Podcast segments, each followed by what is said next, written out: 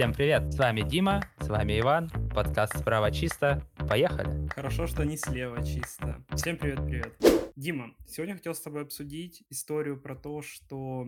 про культуру вождения, и мы уже не раз ее затрагивали в ранних наших выпусках. Хотелось с тобой немного обсудить то, что, как мы видим, наши стереотипы про культуру вождения в других странах. Давай поиграем в определенную викторину. Я буду тебя называть страны или несколько стран подряд, а ты будешь говорить, как ты думаешь, как там водят. И мы будем обсуждать, а потом я зачитаю или расскажу точную выписку. Подтвердятся наши стереотипы или, наоборот, опровергнутся. Давай попробуем. Давай, первые три страны — это Испания, Италия, Португалия. Расскажи, был ли ты в них, и как ты думаешь, как там ездят водители, и на каких марках? Ну, пошли удары ниже пояса, был ли ты в них? Ты сам знаешь, что я в них не был. Ну, что, горячий юг Европы, что там... Всякие домохозяйки на Фиатах 500, наверное, врум-врум. Не, ну вообще, по идее, поскольку... Это достаточно, ну, старые регионы, да, с историей. Там, по идее, должны преобладать узкие улочки, насколько я слышал. И поэтому ездят, как правило, там в центре, да, в таких райончиках, на всяких маленьких автомобилях. Вот. Но, наверное, не стоит забывать, что это родина, ну, Италия, как минимум, легендарных итальянских Ferrari, Lamborghini и так далее. Ну, конечно. Поэтому где-то же они там, очевидно, тоже ездят, не только у нас по Хрещатику и по Тверской в Москве где-нибудь, да? Ну, не знаю. Но, учитывая то, что улочки узкие, я думаю, ездят все-таки спокойно. Ну, смотри, я был, например, в Испании, в Италии, и в Испании мы брали авто, чтобы ездить, и мы делали трип из Барселоны в Тоса-де-Мар. И я тебе скажу, я еще не читал сводку, не скажу...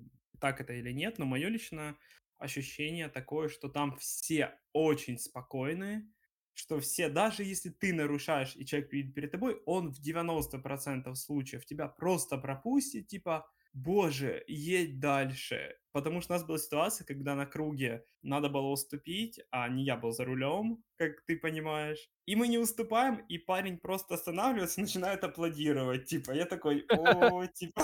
Это ор просто. О, такие водитель, такой водитель. Да. Он просто, я не знаю, это такой, как бы, меня это больше улыбнуло, но давай посмотрим, что нам говорит интернет.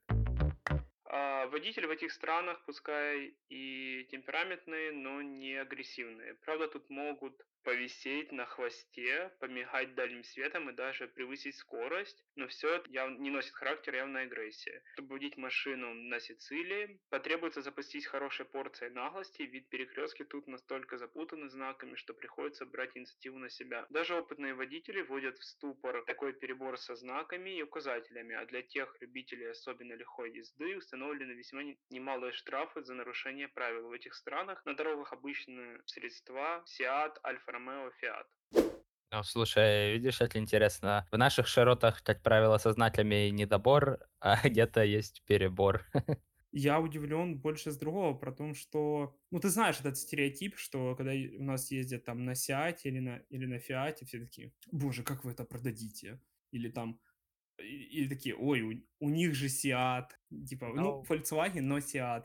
А оказывается, нормальные машины, люди странами ездят, и все, мне так как-то кажется. Ну, у нас действительно не сильно популярны эти марки. Давай немного к другим странам перейдем, про Норвегию, Швецию и Финляндию. Мы с тобой давно разговаривали про то, что про разные экзамены на права в разных странах, и ты говорил, что в этих странах одни из самых жестких и сложных экзаменов. Можешь что-то такое рассказать? Ну, да, я смотрел, я не помню точно, где я это видел. Какой-то из стран Скандинавии, действительно, там, чтобы сдать экзамен, нужно выполнить очень много упражнений, причем, я не ошибаюсь, или конкретно в том случае, что я видел, или на постоянку они это делают на большой машине, то есть типа на джипе, а не на маленькой какой-то маневренной штуке. И в очень стесненном пространстве, и реально они там ездят разными конфигурациями, по-разному паркуются, там всякие маневры совершают. Ну, это выглядело действительно эпично. Ну, я думаю, знаешь, самая большая сложность — это механика и крестик Доминика Торетто. Типа садишься, одеваешь крестик такой, ну, гос давать, что-то такое. А как думаешь, как там ездит? Ну, как, наверное, из правил мы уже поняли, что довольно классно, и там мало нарушают. Но какие марки? машин, ты думаешь, там все-таки в предпочтении у местных жителей? Ну, там же суровые условия, там север, снег, наверняка всякие внедорожники, полный привод и так далее. Еще, насколько я знаю, да, там действительно очень высокие штрафы. И там какого-то, я помню, в Топ-Гире рассказывали, что какого-то человека, который превысил скорость там на символическое количество километров, но я не помню, он это или сделал в каком-то очень важном месте, или еще что-то, но его там оштрафовали чуть ли не на 150 тысяч евро, по-моему, типа, за превышение.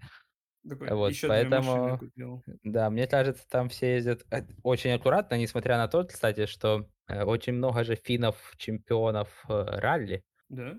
Да, Хаттинен, еще там кто-то, ну, в общем, я не сильно много смотрел ралли, но даже я их про них слышал, поэтому такой парадокс получается. Оттуда много гонщиков, но при этом такие штрафы, что, по идее, там должны водить спокойно.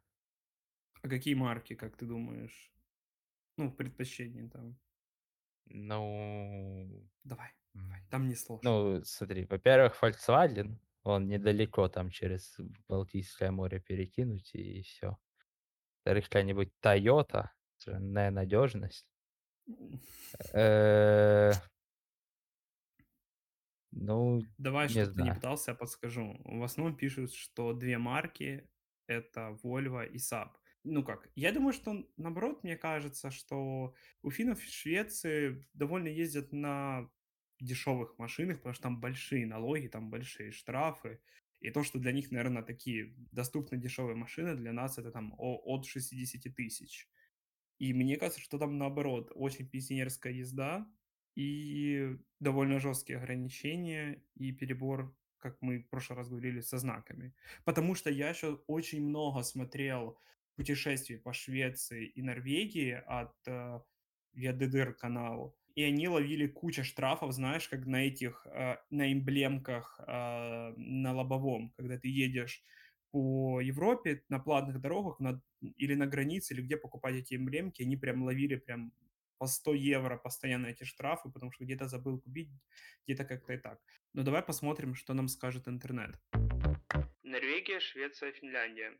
Тут водители предельно дисциплинированные, при этом водители с радостью окажут нуждающимся помощь в дороге. В этих странах довольно жестко караются нарушения правил, поэтому жесткие ограничения скорости нарушать неприятно.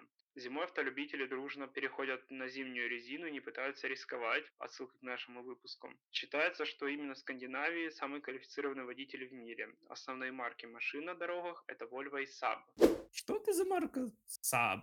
Это интересное замечание, учитывая то, что Saab уже 10 лет как не существует. Серьезно? Не уверен, что они до сих пор там самые популярные. Давай заменим на какой-то Volkswagen Saab. А вдруг и популярные? Вот. Ну, почти. Серьезно. Давай дальше перейдем. Как ты думаешь, как водят в Японии? Из нас никто там не был. Никто не... У нас у никого нету друга японца. Так что, я думаю, это будет интересно. И есть ли у них вообще машины? Ну, для внутреннего рынка, а не только для экспортного. Как ты думаешь? Есть ли у них вообще машины? А как же легендарная Honda, Toyota Power, да, Subaru, Mitsu и так далее. Ну, мне что-то кажется, что ситуация схожа со странами Скандинавии, то есть там, опять же, мало места и наверняка большие штрафы, но при этом я слышал пару историй про... Я не помню точно, как называется... Есть движение в Японии гонщиков, да, по кольцевым дорогам. Типа они там собираются... Civic вообще первый был придуман для этой темы, насколько я понял. Что типа Honda стала, мы хотим сделать дешевый, очень хорошо управляемый, маневренный и достаточно быстрый автомобиль, чтобы типа наши клиенты могли просто из салона купить и гонять. Вот. И он типа был создан из расчета того, чтобы они катались по кольцу, и до сих пор на вот этих первых Civic, да, сохраненных, отреставрированных, там народ гоняет, получает удовольствие. Поэтому в массе, я скажу, что там тоже выводят наверняка спокойно. Но где-то там за углом, где снимался токийский дрифт, например, да. Просто она сейчас такое мнение. Стереотипы, встаем. Слушай, я скажу немного по-другому, потому что в Японии очень сложная инфраструктура городов и метро, и мне кажется, машины там, ну, особенно скоростные, это дико невыгодно. И давай не будем забывать про два движения, которые в Японии, одно движение, которое уже закончило свой цикл жизни, второе, которое сейчас начинает. Первое, это я имел в виду движение Night Club и им подобное. Ты не смотрел этот фильм, кстати, классный на Ютубе, про Night Club, где рассказывали, что чуваки проходят испытания, чтобы попасть в клуб, и им дают специальные наклейки на лобовое, как во втором, как в андеграунде втором. И самое прикольное, когда участники клуба находили липовые наклейки у чуваков на машинах, они пи***сили им всю машину. Типа, то есть там вообще японцы очень поэтому жесткие, они, когда, ты правильно сказал, они гоняли в основном по кольцу. И давай также не забывать, что для... Блин, я забыл название, я его, может, оставлю в описании, может, как-то вставлю в монтаже. Там для парня из автоателье в Японии сделали самый быстрый 911 на время 90-х годов. Он прям ездил в Германию, я фильм про это смотрел, и там делали пару моторов взорвалось, и только вот там третий или четвертый мотор выгорел, и его привезли обратно в Японию, чтобы он гонял. И про второе движение, кстати, которое сейчас набирает, ты же не забывай, там же есть K-Car, которые... Я вот почему-то думаю, что к нам это движение дойдет. Очень маленьких машин, экономичных. Я уже в нем. Я все... Сейчас мы гольф распилим на 2 K-Car, и у нас будет... Слушай, а ты... Ну, я реально думал про K-Car. Милая машина, не знаю. Кстати, не, ну, в смысле, Smart у тебя, Matisse, по факту тоже K-Car. Ну, Matisse тот еще K-Car. Так кекнуть можно, что... Хотя, да, тут я с тобой соглашусь. Ну, я ожидал, знаешь, какую-то Toyota K-Car, какое-то что-то такое. Но давай посмотрим... как, что нам пишет интернет и как нам водят на самом деле. Япония. В этом островном государстве очень грамотные и вежливые водители. Приезжего может подстерегать неожиданные проблемы навигации в огромном мегаполисе. Дело в том, что указатели на английском языке установлены не везде, а японцы любят ездить на небольших машинах брендов Honda, Toyota, Nissan, ведь они очень экономичны и их парковать довольно легко. Ну, слушай, мы обсудили культуру в разных странах. Давай, может, попробуем обсудить ее в нашей. Как бы это ни звучало, несмотря на те наши суровые, так сказать, условия, классические «Жигули» на дорогах общего пользования, танкодромы вместо дорог. И да, вот эти все люди, которые: «О, дорогой, ты подарил мне машину, а что это за бумажка вместе с ней? А ее с собой надо возить, ну ладно». Как называется, права? А, хорошо. Вот, в общем, несмотря на все вот эти факторы, хочется все-таки верить, что у нас на дорогах тоже какая-то культура присутствует. Так, Иван, ты натыкался на нее, нет? Ну, знаешь, из прошлого списка, который мы разговаривали со страдами, меня только напрягает, что у нас никакой марки нету машин, типа... Как нету? Автозас? Американские битые, типа, наши марки машин. А если серьезно, то я натыкался, в принципе, на культуру того, что у нас очень сильно распространены именно какие-то визуальные проявления чувств. Это мы дальним мигаем и клацаем на аварийку, когда захотим, в принципе. Это вот замечал часто, чего я не видел в Европе там или где-то дальше. Это я заметил. Плюс у нас также не совсем, я скажу честно, распространена история про помощь водителям, потому что, ну, очень, знаешь, там и в новостях, и в нете можно сводки почитать, не всегда это чем-то хорошим заканчивается, и в основном и по своему опыту, и по вот опыту знакомых никто не останавливается, не помогает. Реально люди, ну, подбаиваются, можно как-то так сказать. А что ты думаешь? Ну, давай попробуем выделить тогда, в чем же проявляется действительно культура вождения у нас на дорогах, или бескультурия, собственно, тоже. Начнем, наверное, не знаю, давай начнем с плохого. У нас любят подрезать. Да, значительно. То есть люди всегда куда-то торопятся очень сильно, и они не помещаются просто всей своей харизмой в одной полосе, да, им надо сразу во всех. Вот, поэтому в наших широтах подрезать это прям, не знаю, кто-то думает, что это круто, мне кажется. На самом деле нет, не подрезайте никого. Мне кажется, это проблема с подрезанием разных видов Ютубе, где, знаешь, под классную музыку накладывают шашки. Да-да-да. Видеоряда. И все такие сидят, особенно, мне кажется, молодые, или уже, наоборот, сильно старые, такие... Садимся в нашу пятерку 92-го года, сейчас поедем суету наводить. Да-да, в черный ржавый бумер и погнали, да, есть такое. Это... Люди на этих же черных ржавых бумерах любят и посигналить. Вот. Сегодня, кстати, у меня был случай, где надо было посигналить. Один недобросовестный водитель почему-то решил, что он может развернуться через двойную сплошную, когда пробка в обе стороны идет. Ну, как бы... Это исключение, да, но у нас бывают реально сигналят с поводом, без повода, потому что кому-то скучно, кому кто-то, может, любит ноту своего гудка, я не знаю. Но у нас сигналят, не сигналите, в общем, беспричинно и очень много. Вот, сигналите по делу. Я полностью поддерживаю Диму, я сигналю не по делу. Продолжим. Вот видите, интересно. Вот. Также...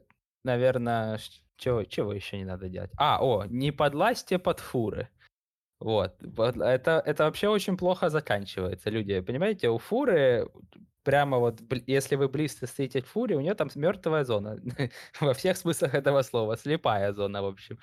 Водители там не видят, что происходит. И если вы на своей маленькой машинке решите перестроиться вдруг перед фурой и не возьмете от нее достаточную дистанцию, возможно...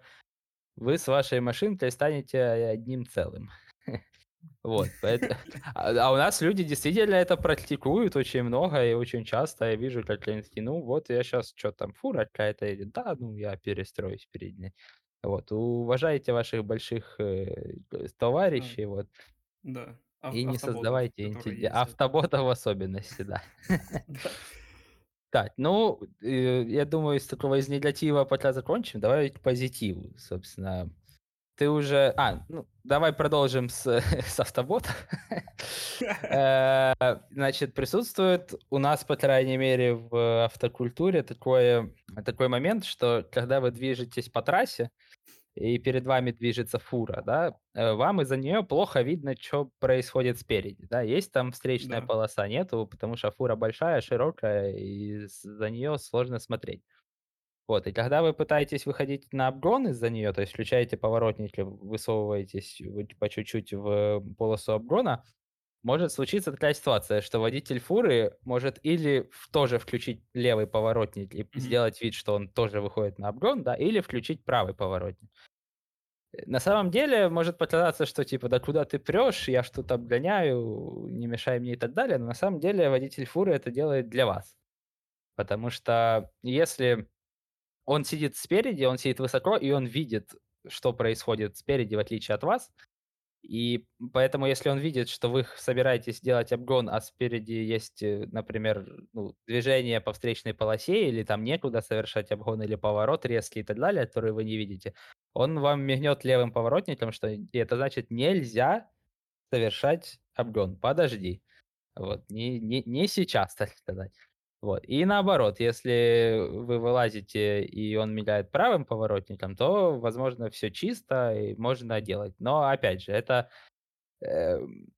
обгон, как и, в принципе, движение за рулем, это ваша ответственность, да, полагаться на то, что дальнобойщик, возможно, зацепил поворотник просто случайно, и он вам что-то значит не стоит 100%.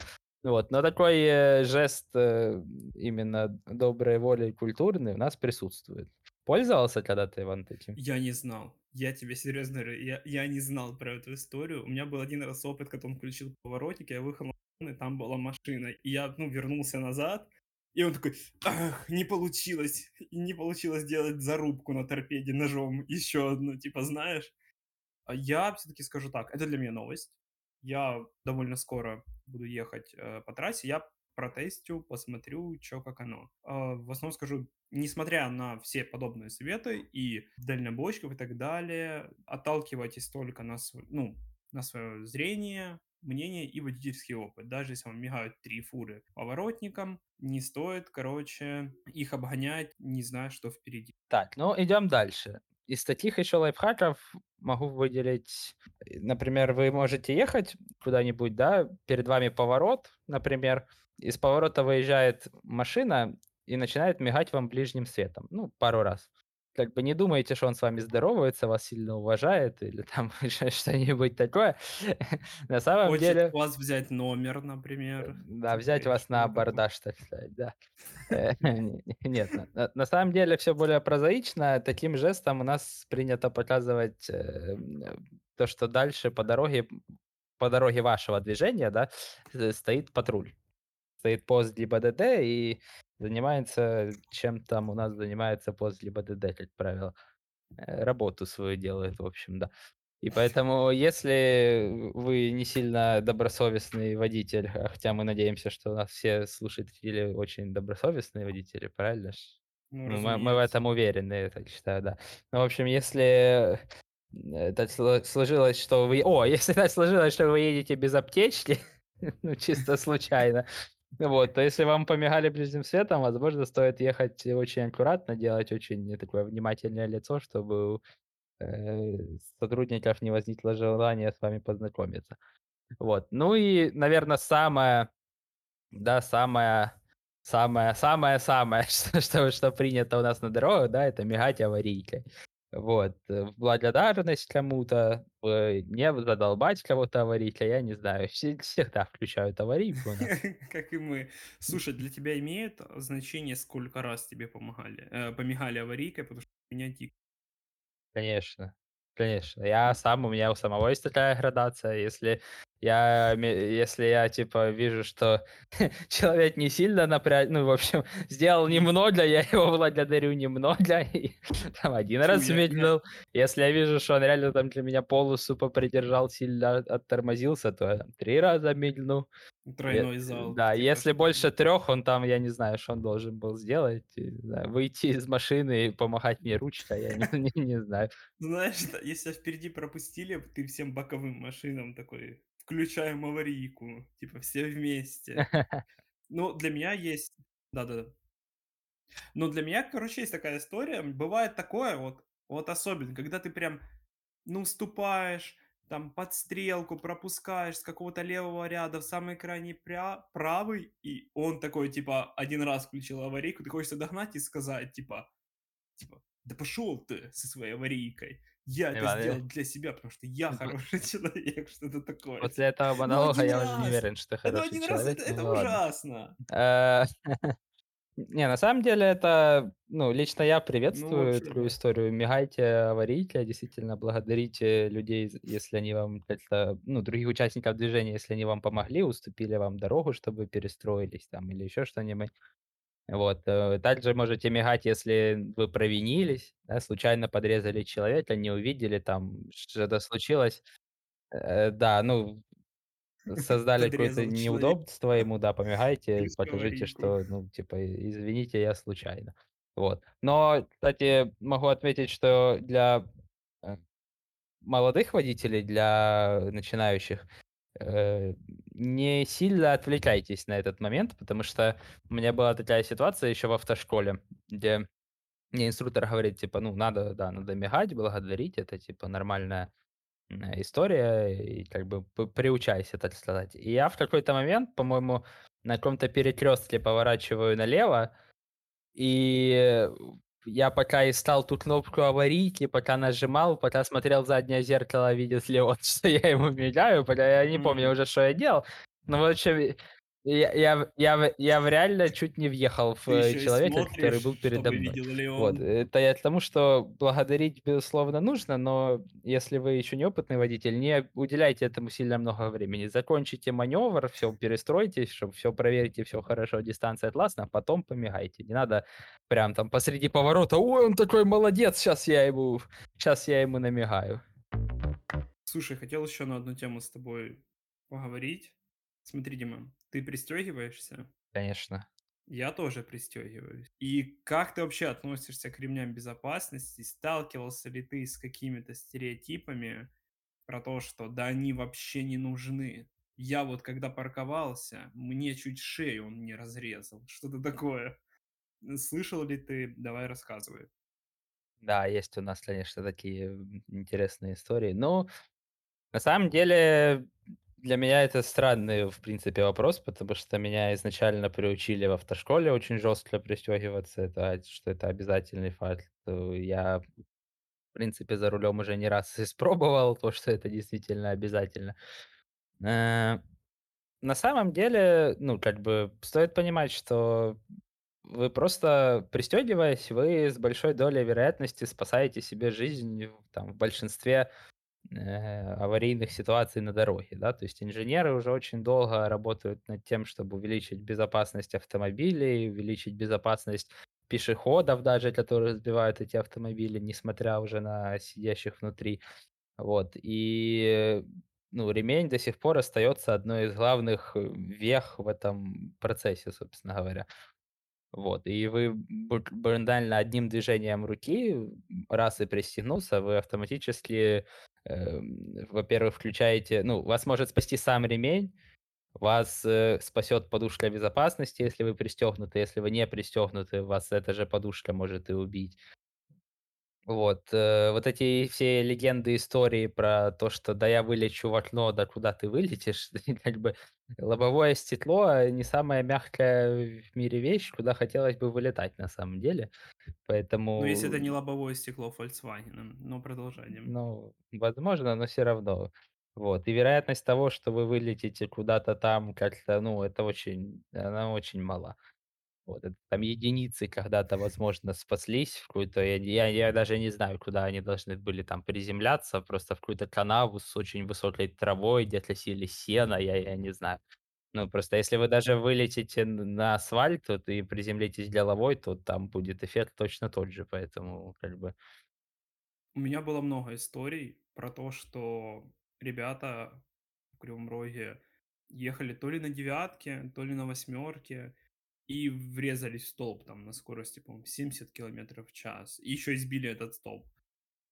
И все плюс-минус живые оказались. Возможно, им помогло, что они все были пьяные. Но это все равно для меня просто... Я не понимаю, как это работает, когда ты видишь ДТП там 40 км в час и есть фатальные последствия. Ты видишь, когда там 70, какой-то там наш автопром, без ремней, без ничего, и люди спокойно выезжают. Мне кажется, это больше как история выжившего, что мы слышим в основном от наших знакомых истории только те, которых людей выжили, им повезло, и на основании этих историй у нас складывается какое-то понимание того, что можно не пристегиваться. Например, ты знал, что среди Европы у нас, как я говорил уже ранее, меньше всего процентов людей пристегиваются. Например, как мы говорили ранее, за Францию или там Польшу у них пристегивается больше 80%. Во Франции это 99% пристегиваются, а в Польше это 83%. Да, это печальная статистика у нас. И действительно, эти единицы выжившие, они составляют такое ложное мнение. Для большинства людей у нас это, конечно, грустно. Но на самом деле, просто посмотрите на цифры, на статистику, да, сколько людей спасают ремни в ДТП, а сколько не спасают, собственно. Посмотрите, есть на Ютубе много нарезок из краш-тестов, да, то есть проводят же разные компании краш-тесты, разбивают машины, смотрят, как себя в них ведут манекены, да, ставят же оценки там автомобилям. Просто посмотрите, что случается с манекенами внутри, с автомобилями. На маленьких, там 40-50 км в час скорости. Очень такая, на мой взгляд, мотивационное видео в плане, почему надо пристегиваться и почему надо пристегиваться даже сзади, да, потому что, как бы это смешно ни звучало, у нас вообще сзади пристегиваться не принято, да, никогда. Даже если водитель пристегивается, пристегиваться сзади это просто... Зачем? Это в смысле, кто это здесь оставил, что это лишняя деталь. А на самом деле это тоже очень важно, потому что если вы сзади не пристегнуты, а спереди вас кто-то едет, то вы своим, так сказать, десантированием во время ДТП ему на голову просто убьете человека, который сидит перед вами.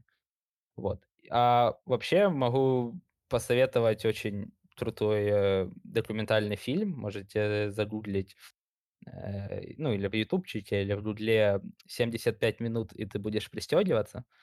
Это очень крутая документалка на эту тему. Там, в принципе, открыт вопрос, как изобреталась вся эта безопасность, почему вообще люди начали изучать безопасность в автомобилях, как начали появляться ДТП и так далее. Вот, очень интересно, кто увлекается всякой такой автомобильной тематикой и так далее, очень советую. Вот. Но если подытожить, блин, люди, ну реально, с ремнем ездить удобнее. Вы не киваете, вы когда тормозите, вы в повороте не так сильно выпадаете. Это очень, пристегнуться очень легко одним движением там руки и все. При этом статистика и там много пруфов показывают, что с большой долей вероятности эта мелочь просто спасет вам жизнь и все. У тебя были случаи каких-то, я их называю, какие-то латентные, непристегивательные какие-то люди, как-то так давай сформулируем. Мне рассказывал брат, что когда его обучал инструктор вождению, он не пристегивался, а брат, когда учился, пристегивался. И когда они проезжали пост ГАИ, он брал ремень, делал вид, что он пристегнутый, проезжал и его отпускал. И я такой, типа, как это работает? Типа, почему это так? Это жесть, типа. Но вообще у нас до недавнего времени инструкторы могли ездить непристегнутыми. Одни из двух категорий людей, инструкторы и еще кто-то, точно не помню кто, могли ездить не пристегиваясь по той причине, что инструктор должен успеть среагировать, если ученик нажал газ вместо тормоза и выхватить у него руль или там снять ногу, и поэтому реально? Он мог ездить не пристегнутым. Но недавно приняли закон, что все равно, да, инструктор должен пристегиваться. Вот из-за чего там в том же ТикТоке было много мемов от инструкторов, которые типа, ну все, теперь не успею выпрыгнуть. Давай что-то еще, наверное, последнее зацепим. Всего, например, ты не знал, что до апреля 2021 года штраф был в районе 51 гривны? Я не пойму, почему их не раздавали просто всем. Вот поставили на какую-то там дорогу с большим трафиком, и просто полицейский типа всех стопит. Ему говорят, причина остановки, он говорит, а у вас ремень не пристегнутый. И типа 51 гривню. Просто, мне кажется, ну, во-первых, это смешная сумма, и во-вторых, это не продуктивно. Ну, просто реально, чтобы выписать штраф, остановить, подойти туда-сюда, ты очень мало, грубо говоря, в общем потоке людей сможешь выцепить и выписать им штраф. Я, насколько слышал, вроде как уже где-то учат камеры распознавать то, что ты не пристегнут. Вот это вообще шик, блеск, красота, да, просто.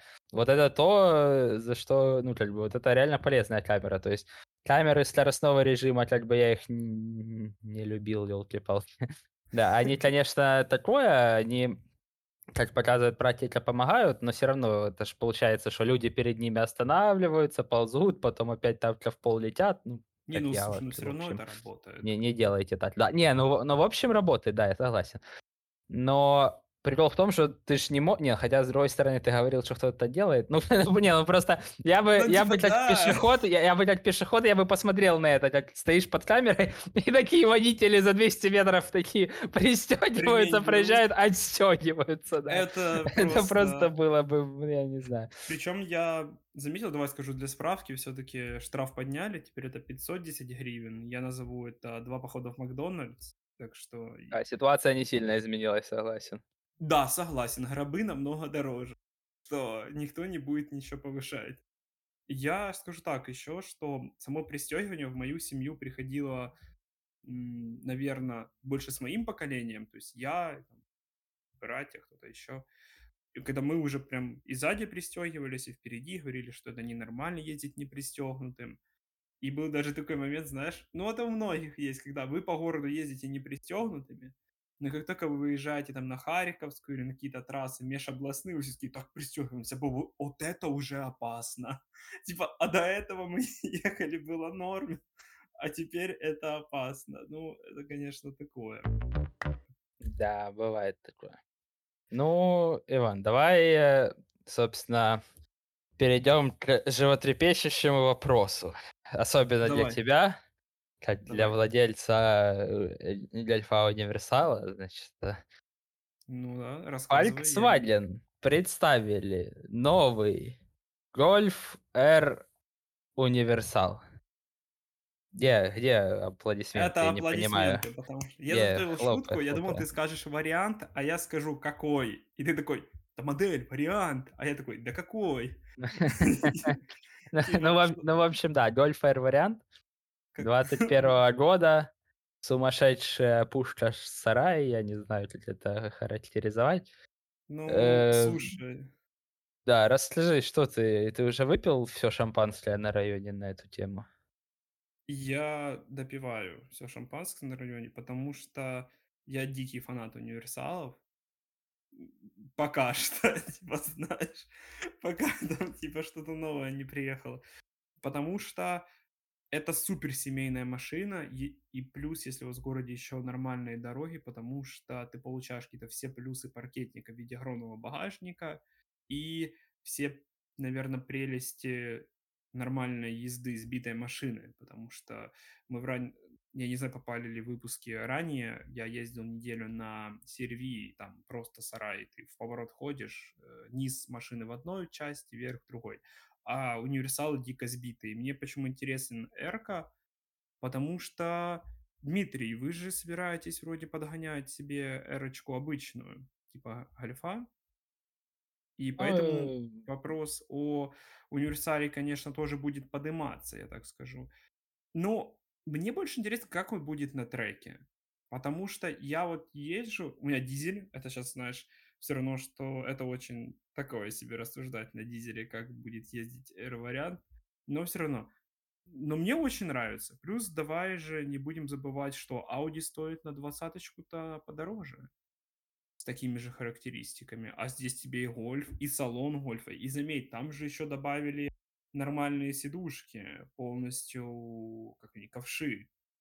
Еще бы сзади детский ковш добавить, и вообще проблем бы не было. Детский ковш. Не, ну да, это сиденья R-ки, классические, собственно. Нет, какие-то эксклюзивные, типа под цвет будет. Так нет, но это сиденья R-ки. У Гольфа R тоже такие сиденья у обычного. Это не такие универсалы, другие. Да, это понятно, да, все очень с странным отношением к своей задней части, согласен, как у их владельцев, вероятно. Слушай, ехать на нем на трек, это... Не, вообще в теории можно, конечно, но выглядеть будет максимально странно, просто такой универсал. Это будет офигенно выглядеть, представь, серый, самый незначительный, самый такой банальный цвет, без никаких наклеек, сзади наклейка Baby. Типа, ну ты понял, это стандартная желтая, максимально, типа, мама-мобиль выезжает на трек и такой, псы разошлись, типа. Это такой должен быть пранк офигенный, я тебе говорю. Ну, слушай, главное не забыть выгрузить оттуда рассаду и детей, а то получится странная ситуация. Да, но на самом деле, конечно, да, интересное творение Volkswagen, типа, они такие решили, а мы можем. То есть у нас есть обычная R-ка для любителей, да, там, динамичной езды с рулежкой, со всей штукой. Но мы сделаем чуть более медленный, чуть более, вероятно, такой ватный. Ну, потому что он тяжелее, я думаю, ну, должен быть. И он на 0,2 медленнее. Он едет 4,9, а R-ка Hatch едет 4,7. Вот. Mm-hmm. Ну и в повороте он стоять, вероятно, будет не так, потому что база длиннее, центр тяжести выше, ну, в общем, да.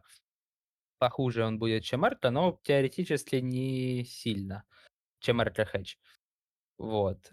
А, собственно, со своими функциями справляться он сможет в плане довести рассаду, уже вышеупомянутую, да, и так далее. Единственная есть проблема у этого автомобиля. Как бы ты уже упоминал про то, что он там дешевле, чем свои аналоги из Audi, хотя у него там с аналогами сложно, потому что RS4 она все-таки мощнее значительно, там у нее 450 сил, это S3 и S4 это седаны, в общем, найти универсал 300 сил у Audi я не сильно спец, если кто знает, пишите нам на почту, вот, но проблема в том, вернусь к проблеме, что этот Golf, как ни крути, это гольф, и гольф во всех смыслах. Гольф, но он стоит 50 тысяч евро. И ты вот. Такой, и ты такой, как бы думаешь... Два спортейджа, знаешь. Ну да, два спортейджа, или уже, я думаю, Туарег там в какой-то комплектации, или, ну, весь D-класс, там все вот эти Passat, Camry, вся та історія цешки, єшки, Мерседеса, да там бехи, п'ятерки, тройки, тут вже, в принципе, ну там как-то не топовыми комплектациями, но все равно они залазят, а тут ты такой, ну, я куплю гольф. Меня реально, меня как водой облило на момент, что, типа, дорогой, но мы едем же в Тусон за Туарегом. Подожди, любимая, здесь есть варианты получше. И выкатывают просто. Подержи детское кресло, да. Сейчас я все сделаю.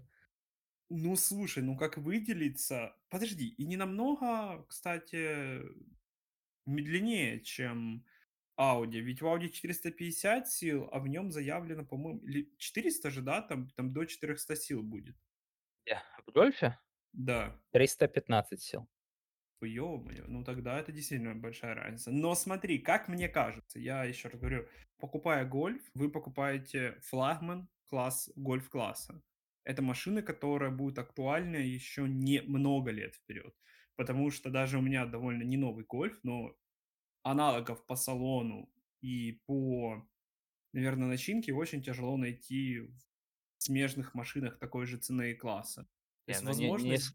не слушайте этого ваговода, который... Аналогов нет аналогов моему 7-летнему универсалу, нет аналогов дизельному, нет аналогов. Ну, я в общем про класс. Ну, гольф, собственно, как бы класс называется, гольф-класс в честь гольфа, да, действительно он считается эталонным, но в принципе сейчас достаточно много таких, ну, там и корейцы подтягиваются со своими i30-ами куда-то там, не уверен, что успешно, но они стараются. Ford выкатил свой фокус обновленный, в принципе, тоже вполне актуальная. Не напомнить бы про Ford, да. Да, вполне актуальная машина. Всякие там A45 Мерседеса, ну, Renault Megane, не знаю, уже ли он там еще, легендарный в свое время Меган РС, сейчас непонятно что. Вот, но покупая гольф, вы, возможно, конечно, переплачете слегка в этом классе, ну или не слегка в случае с Гольф Р, а приблизительно в 3 раза, но вы действительно купите такой утилитарный автомобиль с историей, по-любому достаточного качества, по-любому он будет вам хорошо служить, по крайней мере, определенное время. И вот. По-любому не будет вторых машин, которые вы можете купить на столько сил, и что был универсал. Меган не поедет, Королла, универсалы довольно продаются, по-моему, только в Японии, там у них свои рынки, такого же фарша не будет. Из доступных универсалов на каждый день Audi будет в 2 раза, мне кажется, дороже. Так что покупайте гольф и делайте пранки, почему я не... И делайте видео, почему я не купил Touareg. На самом деле, покупайте хэтчбэк и все, он будет лучше. Мне кажется, это попсово хэтчбэк. Но ты приедешь к Доминика Торетто на тусовку, и всех будет стоять реально машины вот индивидуальные, все рассказывать о тебе. И приезжают этот на своих хэтчах и думаешь, что они тут решили показать что-то там. Слушай, ну это такая ситуация, ты такую ситуацию описываешь, это как приезжают на разборку... Да, из 10-го форсажа приезжают на разборку для Доминику Торетто 3 Гольфа R хэтчбека заряженных, таких, знаешь, как будто 3 беретты просто, там, Глок, Беретта и какой-нибудь Зидзауэр, просто стволы приезжают. И приезжает какой-то поц на универсале и достает такой из-за пазухи водный пистолет. Я сейчас всех порешу тут. Я особенный. Мне кажется, довольно классная модель. И мы продолжим обсуждать новинки в следующих подкастах. Итак, ребятки, подкаст будет заканчиваться, потому что у Ивана самолет в отпуск, а Дима ездит на каяках. Ставьте нам 5 звездочек или не ставьте нам ничего. Для ваших угроз и пожеланий почта есть внизу, наши инстаграмы есть внизу. Пишите, будем общаться, может подписывайтесь, может узнаете какую-то инфо о подкастах и нашей общей тематике. Так что ездите аккуратно, пристегивайтесь и всем пока-пока. Всем удачи, всем пока. 4-ю тему обсуждали в прошлый раз. Музыку. Но она там какая-то залупа. Давай три. Ну, давай три.